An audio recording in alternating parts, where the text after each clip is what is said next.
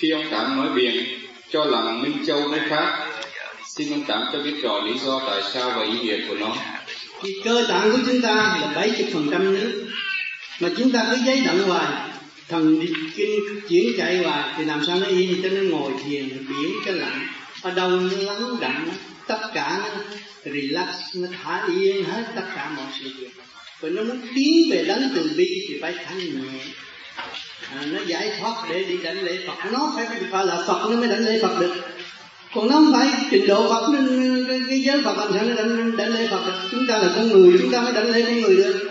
Mà chúng ta thanh nhẹ lên đánh lễ Phật là chúng ta phải ở trong cái cái cái cái, cái lãnh vực của Phật, chúng ta mới đánh lễ lên. Thì phải làm cái mình nhẹ.